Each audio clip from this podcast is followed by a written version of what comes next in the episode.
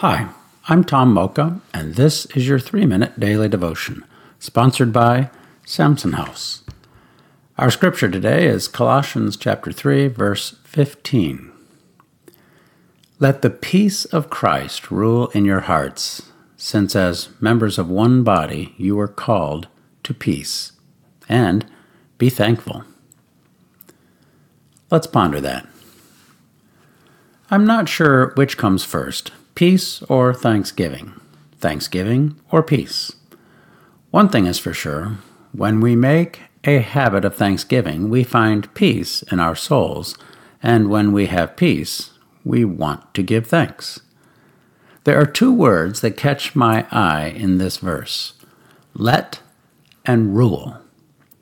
First, it is interesting that the peace of Christ is something we let rule in our hearts. Peace is already ours. Our job is to avoid covering it up with concerns of this world. When our hearts are burdened, we are robbed of the peace that resides within us through trusting in Jesus. If we don't have any burdens, peace is a natural. But it's when we have burdens that we need peace. That's when the second word comes into play, rule. We can call upon the peace of Christ to rule over our burdens.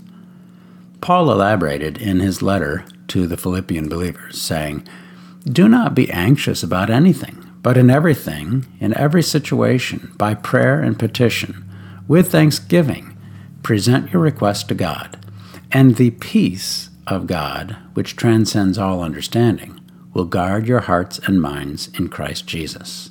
Philippians 4, 6 through 7.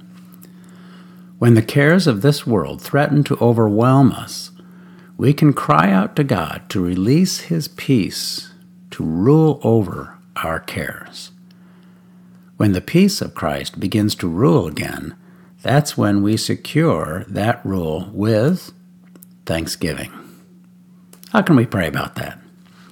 Well, let's ask the Lord to release His peace within us this day, and then secure it with thanksgiving. Amen. Thanks for listening, and have a great day.